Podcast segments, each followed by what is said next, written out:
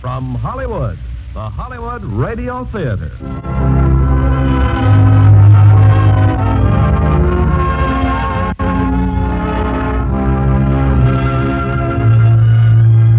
Starring Joan Fontaine and Mel Ferrer in Undercurrent. Ladies and gentlemen, your producer, Mr. Irving Cummings. Greetings from Hollywood, ladies and gentlemen. Our play tonight taut, suspenseful story of a young bride who soon discovers her husband's mysterious hatred for his brother can bring complete disaster to her marriage. Undercurrent was one of Metro Goldwyn Mayer's most successful dramas. And as our stars, we have invited one of our most popular actresses, Joan Fontaine, who co stars with Mel Ferrer, high on the list of our distinguished actors. Now, Act One of Undercurrent, starring Joan Fontaine as Anne, as Anne and Mel Ferrer as Alan Garraway.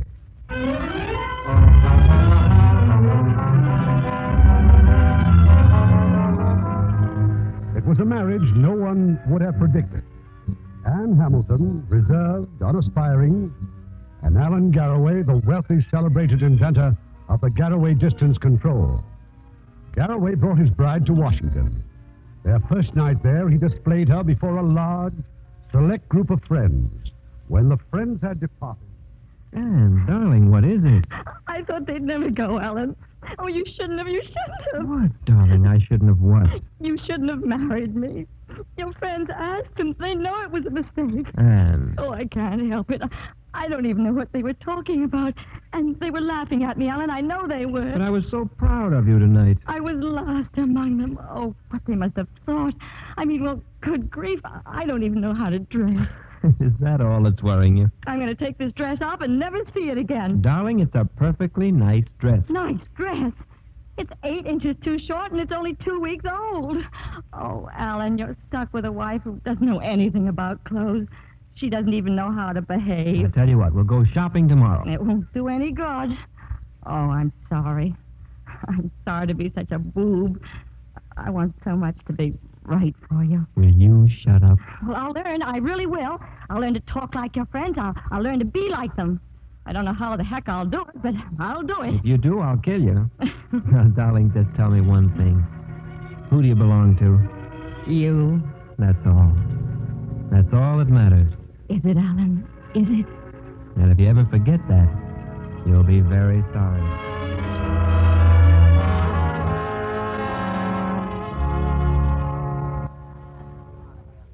Now, if Madame does not mind waiting, I will arrange to have some hats modeled for her right away. Well, darling? Oh, of course, I don't believe any part of this. A mink coat, a beaver jacket, 14 gowns, 12 pairs of shoes. Now, relax. If I relax, I'll drop dead. Oh, Alan, how could you let me wear that brown horror last night? I'm in love with you, darling. I didn't even notice. Oh, but you must have. Oh, don't be afraid of hurting me. I don't know much about these things. Alan Garraway. Well, hello, Mrs. You, Foster. Anne is a neighbor of ours from Virginia, an old friend of my mother's. Mrs. Foster, my wife. How do you do? I'm delighted to meet you, my dear. When are you coming down to Middleburg? Well, if business eases up next month, I hope. Well, Alan, she looks like a fine, honest girl. You, you ride, of course.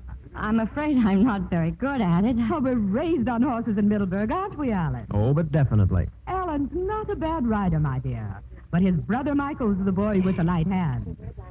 By the way, Alan, how is Michael? Michael is always Michael. I hope you'll excuse us, Mrs. Foster. We were just going to. Oh, uh, of course, I'm late for an appointment myself. I'll be looking for you in Middleburg. Goodbye, Mrs. Foster. Alan, you didn't tell me you had a brother. I haven't had time to tell you a lot of things, darling. Look, you, uh, you pick out your hat, Anne. I'll wait out front and get some eggs.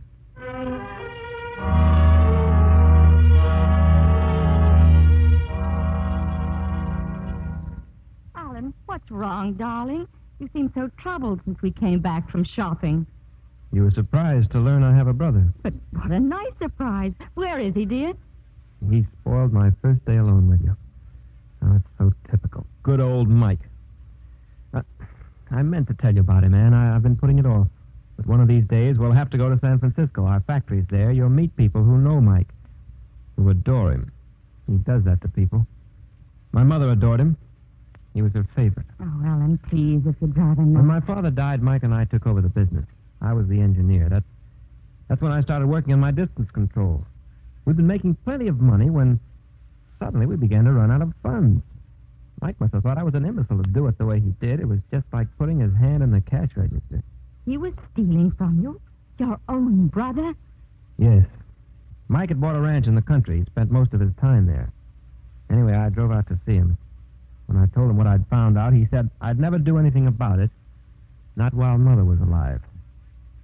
And I didn't. Mother was an invalid. She died the next spring. Oh, please, Alan, don't. There was not much more to tell. After she died, Mike just disappeared. Last I heard, he was in the Army. It was over three years ago. He disappeared because he was afraid of what you might do to him? Well, maybe. Mike's not afraid of me. And I keep thinking he's alive somewhere and hating me the way he must. I even felt I didn't have the right to marry him. Oh, Alan, don't. Don't say that.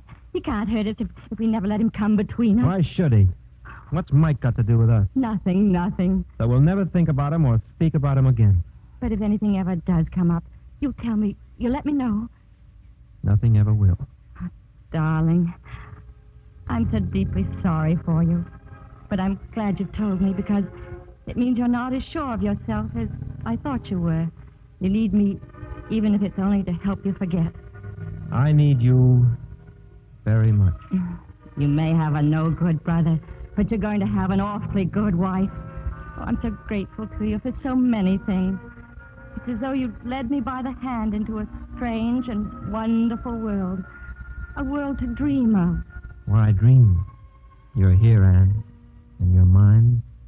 And I love you.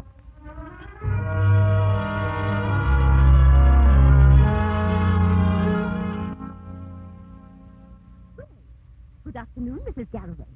Did you have a nice afternoon shopping? Oh, yes, Mrs. Hildebrand. Any messages? No messages, madame. That means that all your invitations for tonight have been accepted. Mm, I don't know what I'd do without you, Mrs. Hildebrand. The perfect housekeeper. How many dinner parties have we given this month? Is it 210 or 211? This is your sixth, madame. Oh, would you mind looking at the table? I took the liberty of arranging the place cards. You know, such a strange thing happened this afternoon at the bookshop. Mr. Garraway left a book there months ago to be rebound. He must have forgotten all about it. It's a volume of English poems. Oh, I'm so glad I found it. Yes, madame. Uh, oh, you'll notice I put Judge Putnam on your right. What? Oh, yes. Uh, who is this one, Mrs. Hildebrand? Who is Mr. Henry Gilson? A new congressman from the Midwest. I wondered why you placed him in the doorway. He's no one important. Ah, that explains it. If that is all, madame, I had better go to see about the audience. I'm sorry, Henry Gilson. You're just not important, poor guy. We have something in common, the two of us. Well, I think you are important. Henry, you and Mr. Justice Putnam are changing places. There. Now, uh, tell me, Congressman Gilson, uh, just what part of the Midwest you come from? Uh, what part of the Midwest do you come from? Iowa. Oh, I love Iowa. It's so big and so full of corn, isn't it? Yes, ma'am. Yes, it certainly is. Excuse me for a moment. Uh, shall we go into the other room for coffee? It was such a lovely dinner, Mrs. Garraway. Oh, thank you, Mrs. Postgate. My dear, your gown. What exquisite taste you have. Ah, I will thank you, Madame de Fabre. Oh, Anne, just a minute. Thank you, Mr. Garraway. yes, darling. Anne, are you trying to be rude to Judge Putnam? Why on earth did you have to seat him in the doorway? I thought the draft might do him good. He seemed so stuffy. I invited him here for a reason. You know that. Oh, I'm sorry, dear. I don't know what got into me. I'll make it up to him right away.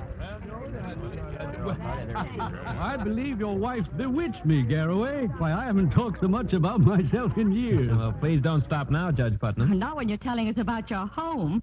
Charleston must be beautiful this time of year. It is, but I won't say it.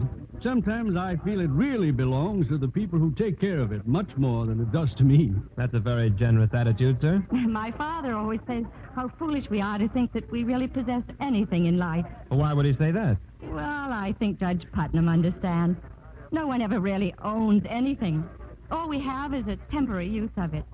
Just isn't true to say my this or my that. Not even my wife? Oh, well, that's different. You know, I um, I read something today which says what I mean better than anything I've ever heard, and uh, I'm ashamed to say I memorized it. I'd love to hear it, my dear. Well, I found it in an old book of poems. Um, this particular poem was marked, and I thought to myself, the man who marked this poem is someone I understand and someone who understands me. Remember it, Alan? Remember what? My house, I say, with hark to the sunny doves that make my roof the arena of their love. Our house, they say, and mine, the cat declares and spreads his golden fleece upon the stairs. And mine, the dog, and rises stiff with wrath if any alien foot profane the path. That's charming, Mrs. Garraway. well, I may have left out a line or two, but that's the general idea. And I, uh, I think Dr. Fort would like another brandy. Of course. Uh, you see, Judge Putnam, poetry is one of Alan's hidden vices. That's a wonderful girl, Garraway. Yes.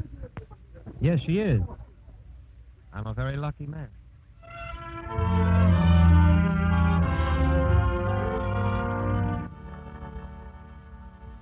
Oh, Alan, it was a nice party, wasn't it? Yes, it went beautifully.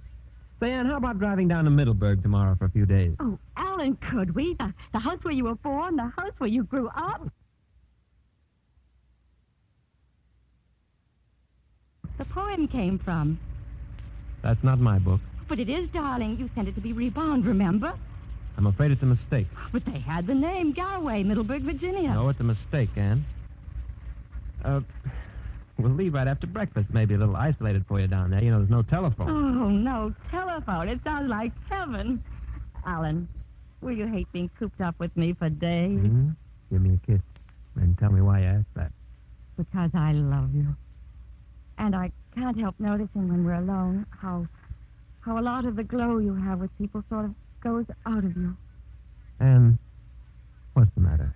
I don't know nothing. I just wanted to be reassured, I guess. Well, consider yourself reassured. About this book, if it's a mistake, I suppose I'll have to return it, but I hate to. Um, what's the penalty for stealing books? Will you stop shoving that book at me? Can't you see I don't want to discuss it? Alan! Don't you know by now whose book it is? You even memorized the poem he marked. I told you it wasn't mine. It's his. It's Michael's. He got you, didn't he, Anne? The sweet, gentle boy who loved poetry. He understands you. Isn't that what you said? I memorized it only because I thought it was yours. Yes, of course you did. Oh, Anne, that was very unfair of me. I, I shouldn't take it out on you the way I feel about Mike. Please, please forgive me. I forgive you, Alan.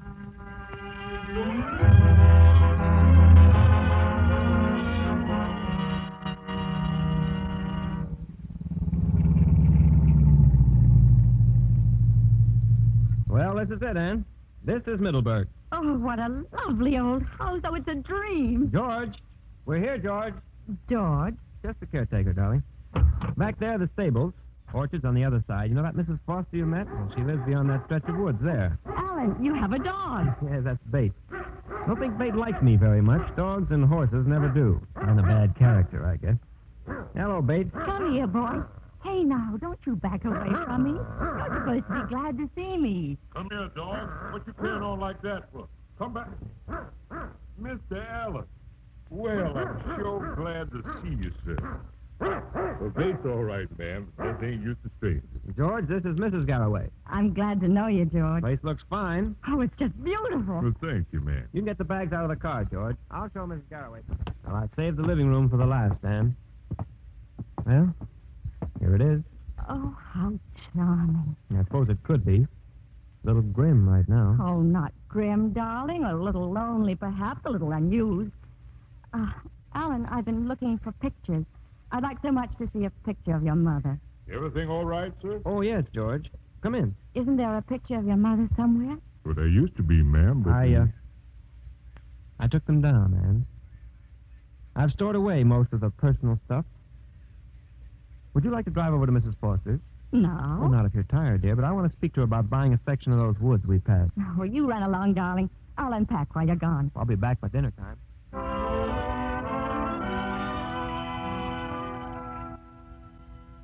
George, Yes, ma'am. Mr. Garraway, has he come home yet? No, ma'am. Did you have a nice walk? Well, I just came back from the stables. There, there was someone there. He just, well, he just about scared me to death. A colored man, a big and fat? Yes. I'll keep that old Ben. oh, Not- no, it's, it's all right, George. He, went away. Uh, ben, he, he's plumb out his head, ma'am. He, he don't mean no harm. I chased him off, but he just keeps coming back. He kept talking about the horses in the stable. I, I, I'll fix you a nice cup of tea, ma'am. George, wait. He warned me about the black stallion. Oh, yes, ma'am. That horse ain't no good. Please don't go near him. He's Mr. Michael's horse, Ben said. Uh, yes, ma'am. He, uh, he was. I think I will have a cup of tea. Good and strong.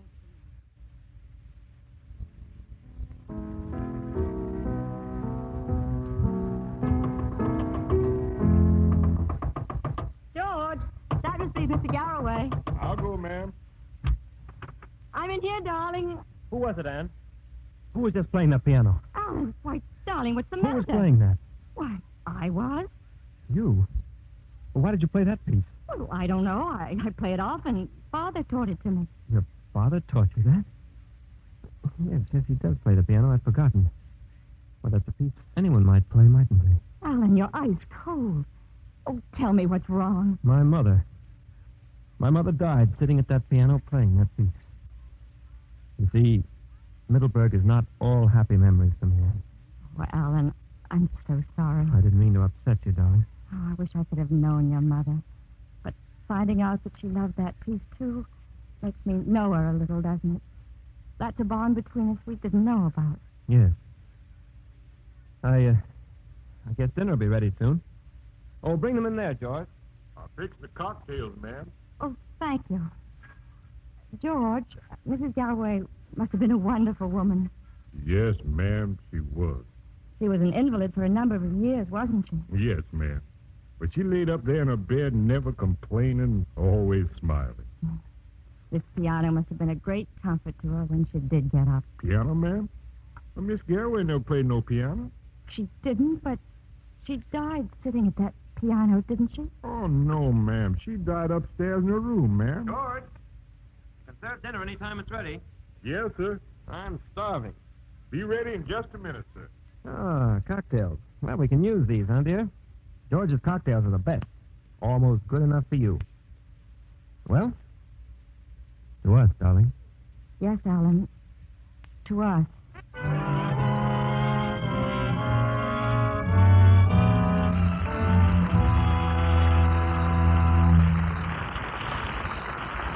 We'll continue with Act Two of Undercurrent in just a few moments. Make a friend, and you make an ally. There's a thought for you to keep in mind, as many another American has.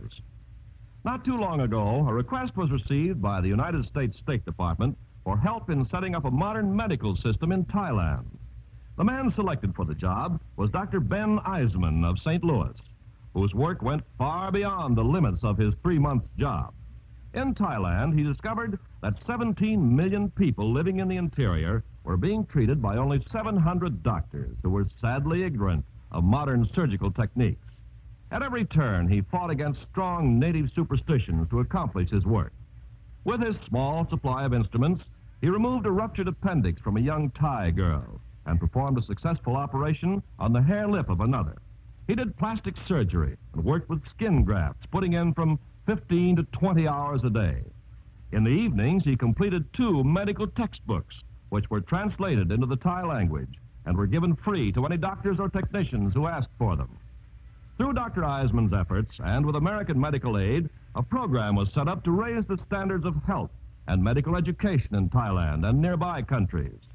Thanks to Dr. Eiseman, America has won herself more grateful allies. In recognition of his works, U.S. Envoy Edwin Stanton wrote these words to Dr. Eiseman. You are one of the greatest ambassadors of goodwill America has ever sent abroad. Thus, Dr. Eiseman had the personal satisfaction of knowing that by helping others, you help your country. And now our producer, Mr. Cummings. Act Two of Undercurrent, starring Joan Fontaine as Anne and Mel Ferrer as Alan.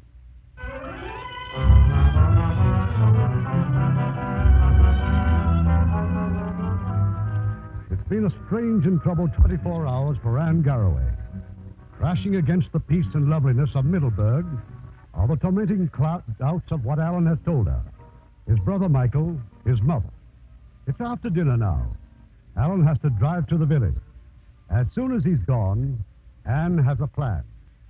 Sure you don't want to go to the village with me, Anne? Uh, do you mind, darling? I am tired. That telegram this afternoon is from Jonas Wormsley. He's in charge of the San Francisco plant. We'll be meeting him soon. Oh, Alan. I'm sorry, dear. If you'd rather stay on here, Oh, no, if you're going to San Francisco, so am I. you'll like San Francisco. Well, I won't be long. If you need anything, just call George.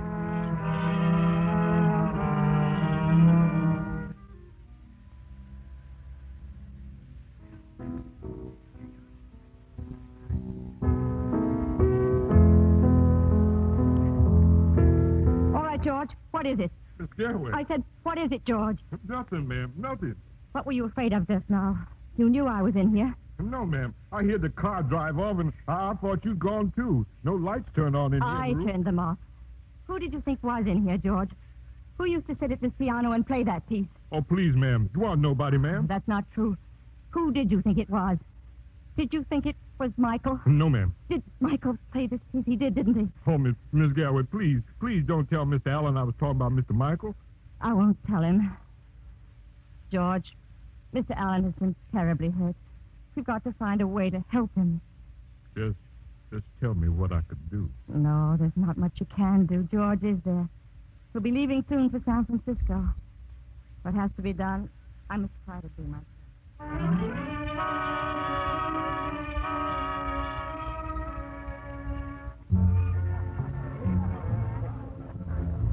Well, I'm a prize dough fan. Of all the places to take you your first night in San Francisco, another nightclub. Ah, but you said Mr. Walmsley was to meet you here. Yes, I know, but Alan, who was that girl, the girl you spoke to as we came in here? an old friend. Sylvia Burton. Just an old friend. Well, sort of. Jealous. Mm, you bet. She's far too lovely for an old friend. Want to know something? Mm-hmm. You've got it all over Sylvia in every way. People wouldn't even notice her with you in the room. Oh, darling, you're wonderful. County about every other woman. Good evening. Oh, hello, Walmsley. May I present Mrs. Garraway? How do you do? I'm very glad to meet you, Miss Garraway. Well, pull up a chair. How things going? Oh, very well, sir. Things are really breaking in Seattle. I suggest you fly up there as soon as you can. Well, anyway, I brought some contracts along. You'd care to look them over? Do you mind, darling? Oh, no, you go ahead and look them over. I'll, I'll run in the powder room for a moment. I, uh, I just saw Miss Burton. Did you? Has your wife met her yet? Those contracts, Walmsley. Let me have them.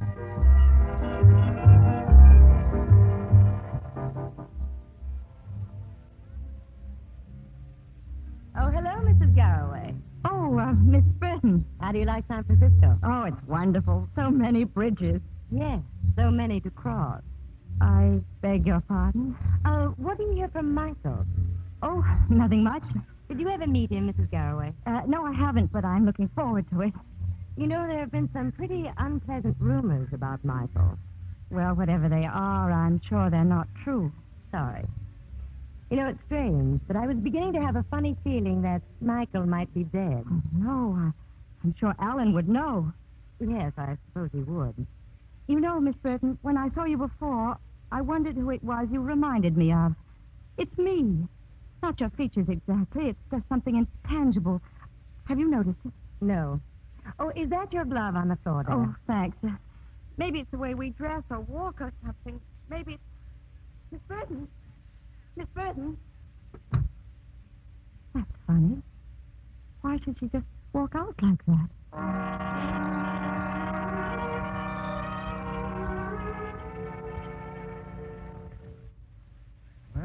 Think about that, Mrs. Garraway? Oh, I'm very impressed, Mr. Walmsley. I only wish Alan were here to see how impressed I really am. I imagine he's in Seattle by now. Is there anything else around here you'd care to see? Yes, I'd, um, I'd like to see some photographs. Photograph? it's silly of me, isn't it? It's, but it's such a big plant now and so impersonal. What was it like when it started, Mr. Walmsley? The plant, the employers. Who was here in the beginning? Well, there's a picture on that wall behind you, Mrs. Garraway. Oh, yes. That's what I mean. Why, there's Alan. Alan in overalls. And you too, Mr. Walmsley. Yes. But uh, those other three men. Two of them are still with us. The other one is dead. Who was he, Mr. Walmsley? His name was Carl Stoyan. Wasn't my husband's brother working here then? Why isn't he in the picture? Uh, he, he was at his ranch the day it was taken. His ranch? Oh, yes. Um, what happened to the ranch? Well, Mr. Garraway took it over. Alan owns it. You see, I, I'd like to see that ranch. Well, I'm afraid that's not very practical. It's uh, quite remote. The fog is bad this time of year. Uh, there is a caretaker. But I'd like to spend the day in the country. Uh, you could give me the keys, Mr. Walmsley? I'll send them to your hotel in the morning. Oh, and the directions how to get there. I'll enclose a map with the keys. You've been very kind. Uh, thank you, Mr. Walmsley. Good day, Miss Garraway.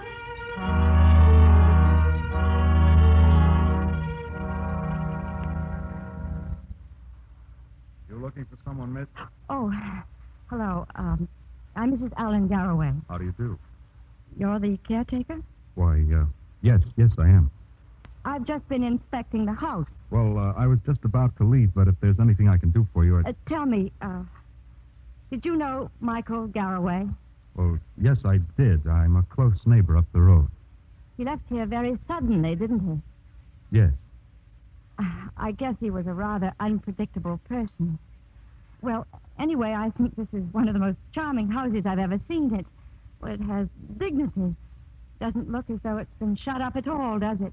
Uh, no, no, no, no, it doesn't. It looks, well, as though it were waiting for someone. Waiting for someone? You probably think that's foolish. I suppose it is. Um, is that surf I hear? Are we that close to the ocean? If you'd like, I'll show it to you. It's none of my business, Mrs. Garraway, but um, did you have any special reason to come out here? Well, it was such a nice day, and I thought I. No, no. I came to learn more about Michael Garraway. You, uh, you'd better watch the path. It's sort of rocky here. Everyone seems to be so vague about him, except my husband, of course. I don't know why I'm bothering you with all this. Well, there's the ocean, Mrs. Garraway. Oh, golly, golly, it's beautiful, isn't it? You know, it's amazing. Michael had so much. Why do people do the things they do to themselves? Why doesn't someone step in and stop them, help them? What about those people who refuse to be helped? Useless to even try. Oh, no, it's not. It's never useless. You feel quite deeply about it, don't you? You bet I do. My, that sea is near. Is there good swimming? No, no. There's a rip tide. Oh, but it looks so calm. You can't always see that undercurrent, but it's there. Mm, like life. That's right. Fog's starting to roll in. It'll be getting dark soon. You going back to the house? Yes, in a moment. You go ahead. Thanks for taking me around and forgive my philosophical outlook. Oh, don't apologize for that. I think it was very well said. Goodbye, Mrs. Garraway.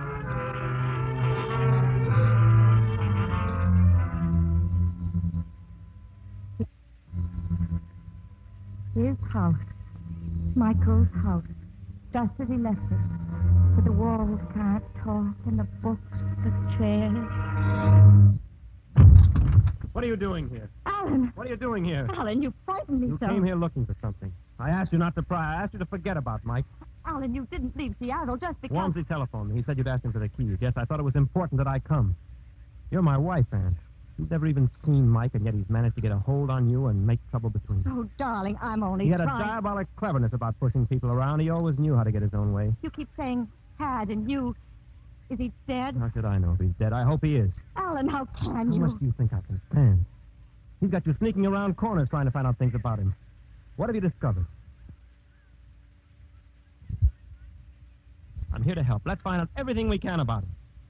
A man who likes music and books, wouldn't you say? The strong, silent, philosophical type. He'd have read you poetry and told you whimsical stories about his neighbors. You'd have fallen for that, wouldn't you, Anne? Oh, Alan, I'm sorry. I know you're sorry, but that doesn't help. Why couldn't you do as I ask? If there's anything else you want to know, ask me now. Don't ask Walmsley or the natives or the bellboys at the hotel. Ask me. I'll tell you anything if you'll only stop bringing him into our life. I was wrong to come here if you didn't want me to. But for you to shout at me and treat me as though I were a criminal. Alan, whatever I did, I did for us to try to find out why it is he comes between us because of him. Our life together, he's hurting our marriage, and I, I want our marriage. We'd, we'd better start back to town.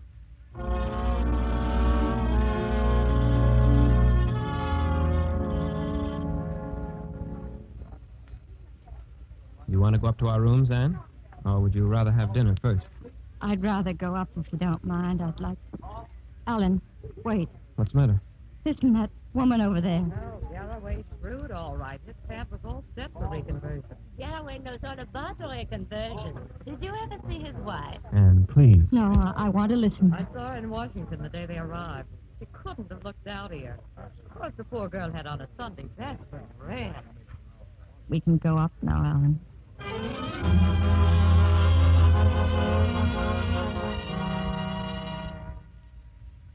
What are you thinking about, Anne? Those women in the lobby, you're going to let a couple of gossips throw you? I'm thrown by the truth. I was rather dowdy that first night in Washington. You expected me to be, didn't you? I what? You could have waited for me to meet your friends, but the truth is, if no one saw the before, you wouldn't get credit for the after, would you? Why should I want to do a thing like that? So you could exhibit me as your own invention, like the Garraway distance control. What do you mean by that?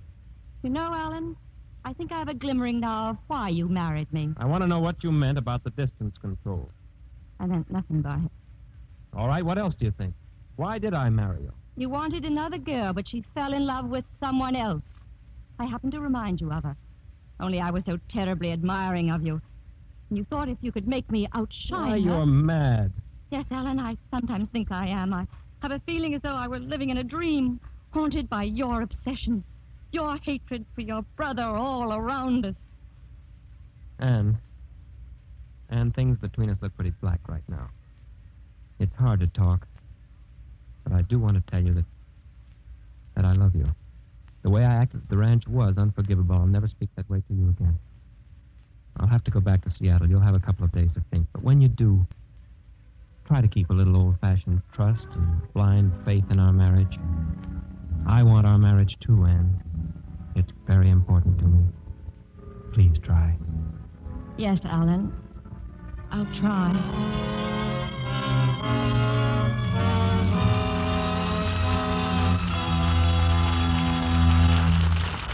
Make a friend, and you make an ally.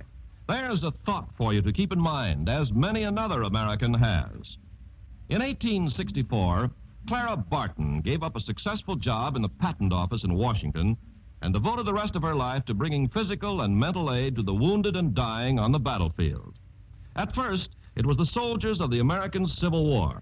But when the war ended, she was forced to go abroad to recuperate from nervous exhaustion. While she was in Switzerland, Napoleon declared war on Prussia. Clara Barton was urged to return to her own country, but she refused. She felt it was her duty to remain in Europe and help the wounded of this new war. It didn't make any difference to her if they were French or Prussian. She didn't ask the nationality of the sufferer when she stopped the flow of blood from a soldier's wound. In spite of many inconveniences and hardships, she traveled across the rugged German countryside to reach the Prussian front lines. But there she was told that the only way she could be allowed into a frontline camp would be as a prisoner of war. Clara Barton agreed, and as a prisoner until the end of the war, she continued to do her work with the wounded Prussian soldiers. After the war, she remained in Europe to help the defeated French. When she sailed for home in 1873, grateful Europeans bestowed on her many medals of honor, including the Gold Cross of Remembrance, the Jewel of the Red Cross, and the Iron Cross of Merit. Once again, an unselfish American had discovered that by helping others, you help your country.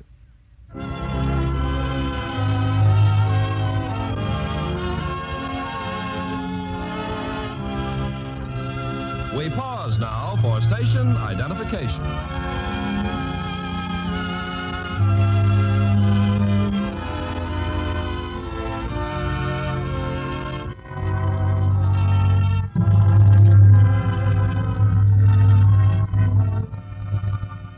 The curtain rises on Act Three of Undercurrent, starring Joan Fontaine as Anne and Mel Ferrer as Alan.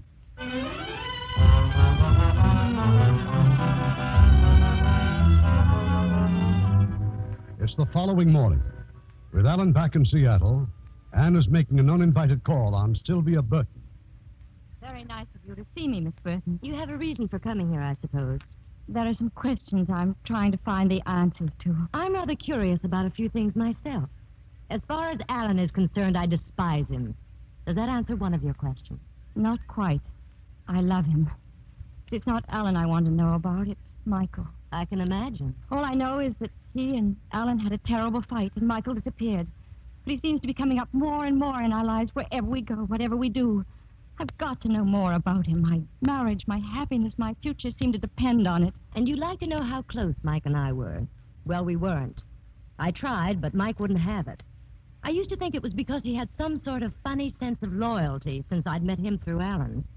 He was that thing you have to look for with a microscope a gentleman. And that's the man your husband spread those lies about stealing money. I believe my husband, Miss Burton. Nonsense. You think he's lying, and I know he is. Why? Because I'd been through this myself. When Mike disappeared, I went crazy trying to find out what happened to him. And did you find out? Only that he'd been at his ranch. That was the last anyone saw of him, except your husband. You see, I still think Mike is dead. You mean he was killed in the war? No, I don't mean he was killed in the war. Why hasn't he written to someone? Lots of us would like to know what happened at that last meeting, Mrs. Garraway. Ask your husband, what kind of a fight was it, and what happened to Mike? How dare you speak to me this way? I should never have come here. It isn't such a shocking idea, Mrs. Garraway. Not when you've lived with it for a while.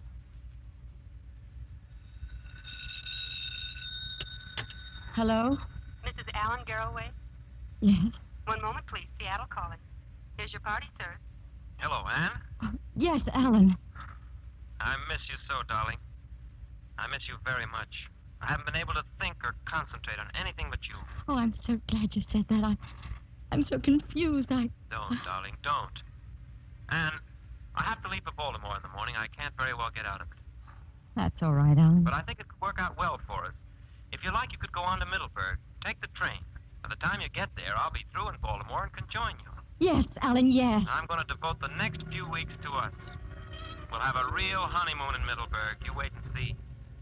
Oh, I love you, Anne. I love you.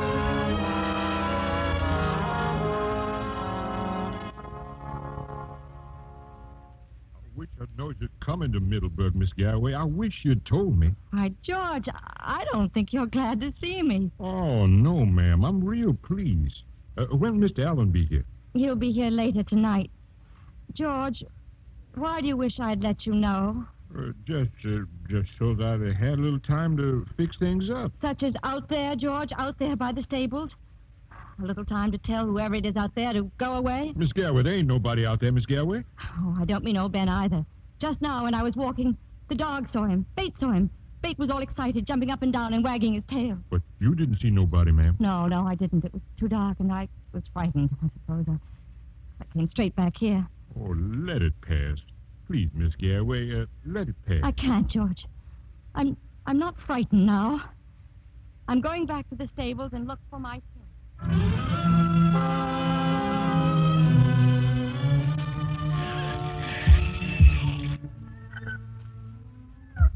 Bate, Bate, come here, boy. Come here. There's no one here now, is there, Bate? But he was here and you saw him, didn't you? You saw Michael. He's alive, isn't he? I thought that Sylvia Burton was right, that Alan had killed him. But everything that Alan said about him is true. Michael's here and he's hiding. That's why George. Oh, Alan, Alan, how could I? How could It's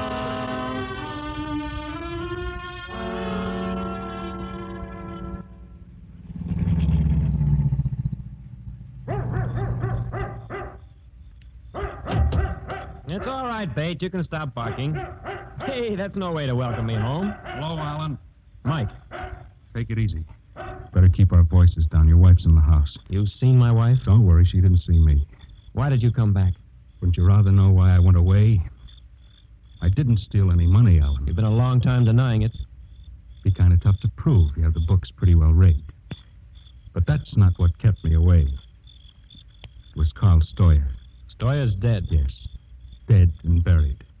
Just a nice old German refugee who lived for one thing only to get back at the Nazis. Do you remember that invention he was working on? Every man at the plant was working on an invention of some kind or another. That's right. But only Stoyer died. The coroner said it was an accident. He fell down the cellar steps. And what's that got to do with me? It's got a lot to do with you. Stoyer had a pet name for that invention of his. His Fern, he called it. He used to say, My Fern will fix the Nazis. Your brother and me, we know. Someday my fern will pay them back. Fern, fern. I couldn't figure it out until it dawned on me that fern is a German word. It means distance. Fernsteuerung. Long distance control. That's why Stoyer died. He was murdered by somebody who wanted his invention. The distance controller was mine. It was Stoyer's. And it made millions for you. Well, has the money been worth it, Alan? Has it been worth killing for? You can't prove any of this. Maybe not. Is Wormsley the only other one who guessed? Because you're paying him off, aren't you? Well, anyway, I wanted to get out of the whole mess. That's why I disappeared. But it seems it has to be faced after all. I have met your wife. Here, today? No, the ranch. She thought I was the caretaker. She's a fine girl, Alan. But she doesn't know about Stoyer, does she? Well, I'm here to make sure she finds out. If you think I killed Stoyer, what makes you think I wouldn't kill you? I believe you're capable of trying. No. Once I could have killed you. But not now. I can't kill you any more than I can give Anne up. I'm going to keep her, Mike, for as long as I can. A minute, an hour, as long as I can. How can you think you have a right to her? What gives a man a right? Does love? Because I love her. You can take everything else, but not her, Mike, not her. I never thought I would, but I'm crawling to you. She loves me. She's helping me. I've got a chance now. I can be all right. I never could before. What chances does she have, Alan? I'll tell her. Only I'll have to do it my own time. Just just a little time, that's all I'm asking, until I'm sure of her. I think you can be sure of her. Anne. Anne, darling. Wake up, dear. I'm back. Oh, Alan, oh. Oh, forgive me, darling. Forgive me. Forgive you? I've I've been so wrong. I, I've got to tell you something, and I and I'm so deeply ashamed. I I thought such crazy things about you. I thought that I thought you'd killed your brother. No, darling, listen to me. I thought that, and I was going away and never see you again. You were going to leave me? I couldn't have stayed. I couldn't have you endured. couldn't have endured living with a murderer. Oh, but it's all over. I know he's alive. I'm I'm able to breathe again. Yes, Anne. It is. It is over. And no one will ever come between us again. Oh, Alan, I, I want you to listen to me. You remember that I once told you that Michael was your obsession? Yes. I was wrong. I think he's my obsession. I, I want to drive him away, but there's something unfinished somehow. I think if I could see him, hear him speak, then I'd then I'd know him the way you do, as a man, not a shadow, someone who was cruel and wrong and was hurt you. Oh, I was so wrong about him. Everyone was. Everyone. Whom did you speak to about Mike? Sylvia Burton. She thought you killed him. And you believed her. Were you glad she was wrong? Oh, glad? Oh, yes, Alan, yes. Then why are you unhappy? That's what I'm trying to tell you. He's still here in my mind somehow. You've got to help me. I, I don't understand it. Do you understand? Yes. Yes, I think I do. You're in love with him. No. You're in love with him, aren't you? But no, no, how could I be in love with someone that I've never seen? Oh, but you've seen a lot of Mike. A book, a poem, his house, a girl who once loved him. Aren't you jealous of Sylvia Burton? Why did you go to her? What did you really want to know? Alan, please. You'd go to anyone who could talk about Mike. You wanted to believe what they had to tell you. You never believed me. You don't believe me now. Stop it, Alan. Stop It it. wasn't my happiness. Our happiness you were trying to find. It was him. Oh, that's not true. You were so relieved just now. Not because I hadn't killed him, but because he was alive. You'll go on looking for him, won't you, Anne? And after you find him, then what? Will you leave me? Alan. Don't you see what you've done? You'll never leave me, Anne, never.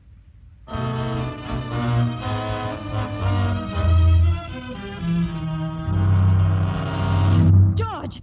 George! Good morning, Anne. And you're up early. Didn't you sleep well? George! George is gone. I sent him into town. He won't be back until evening. Alan, no, Alan, no. I thought I'd go for a ride. That stallion will break down the stall unless he gets some exercise. I thought we could. Why are you trembling, Anne?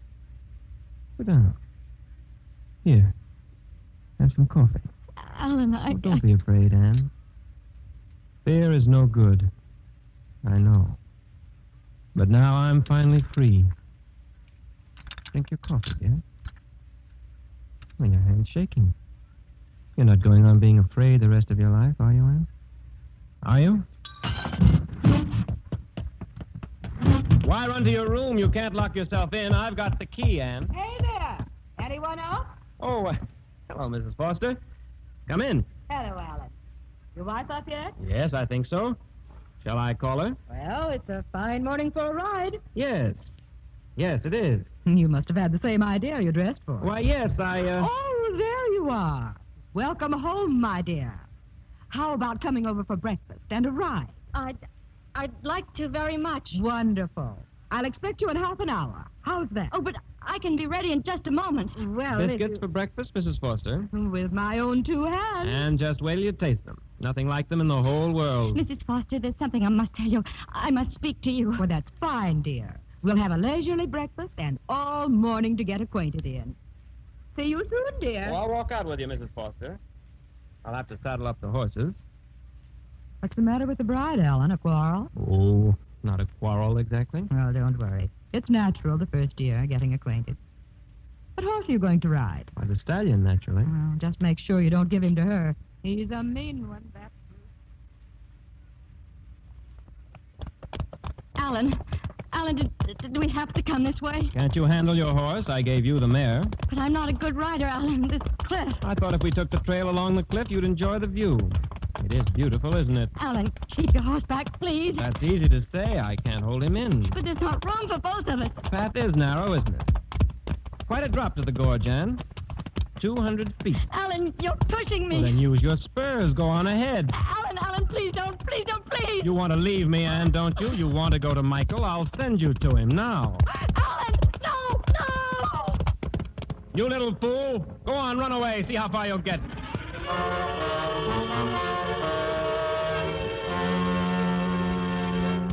Anne. Anne. What happened? Did your horse throw you? Oh, that's quite a bruise on your head. Or did you hit a low branch? Mm. It hurts, doesn't it, Anne? But nothing's going to hurt you anymore. I'm going to kill you, Anne. They'll think you broke your stupid little neck when your horse. Get away! Get away from me! You...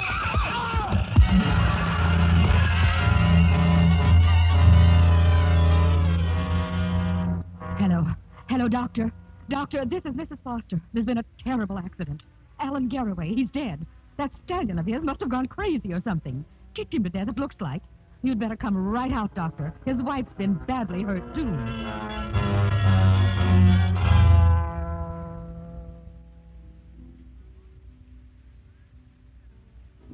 That music is beautiful, Anne. Who's playing? My father. He always does well by Chopin. Mm. I like your father, Anne. I'm so glad he was able to come down here. So am I, Mrs. Foster. You're all right. Staying on here at Middleburg all these weeks, doing your getting well here. It took courage to face it out. Most people would have run away. Hard to run away in a wheelchair. Dr. Hill says by next week. That's really why I stayed. Not because I've courage, I haven't. Here you are, darling. One of George's priceless egg tarts. Father, Well, who's playing the piano? I, I thought you were. you have a visitor. Oh, no, I, I can't see him. I'm not ready yet. I can't. You sent for him, Anne. Yes. Yes, I sent for him. I'll wheel you in. I can manage alone.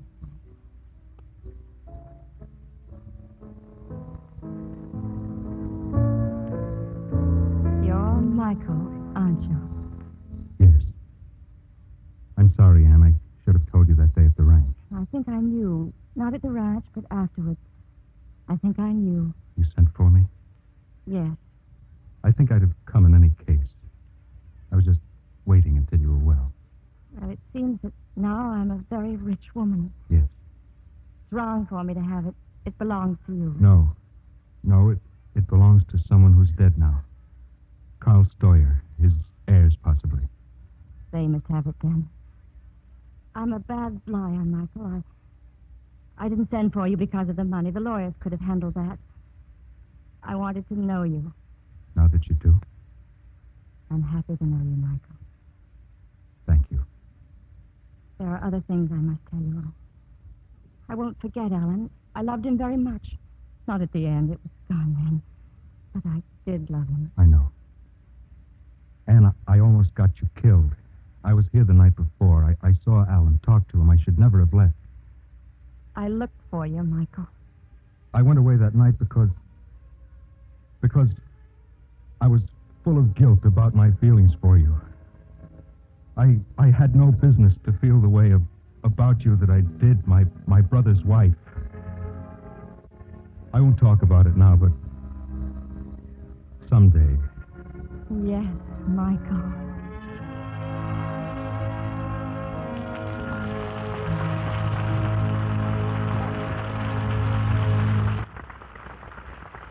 A moment, our stars will return. The town of Kotzebue, Alaska, had very little defense against the fire which raced through it on a winter's night. In a few hours, houses, stores, and other buildings had burned to the ground, and many people were homeless. But a unit from the 11th Air Division, stationed nearby, took charge and made space for the people to stay overnight, set up temporary shelters and mess tents. And the next day, they set to work to rebuild the town. On off duty hours throughout the next few weeks, they worked as carpenters, painters, bricklayers, plumbers, and electricians. And from their example, the people of Kotzebue took heart. As the town was rebuilt, so their hope for the future was rekindled. Such acts by you and your friends today are shaping our world of tomorrow.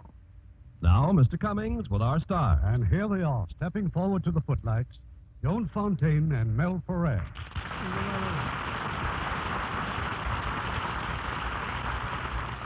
Mr. Cummings, what about next week's play? It's a highly dramatic story filled with suspense that will keep you right on the edge of your chair. It's 20th Century Fox's Man on a Tightrope, the exciting adventure of a circus owner who makes a wild dash for freedom in a foolhardy attempt to escape from terror and oppression. As our stars, one of the finest actors of stage or screen, Edward G. Robinson. And co starring in the part of his lovely daughter will be Terry Moore. Oh, we'll be looking forward to that, Irving. Good night. Good night. Good night. It was an exciting evening.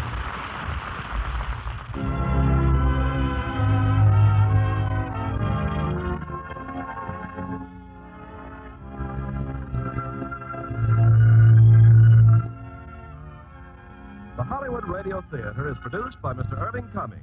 Our orchestra is under the direction of Rudy Schrager. This is Ken Carpenter inviting you to join us next week at this same time for another presentation of the Hollywood Radio Theater.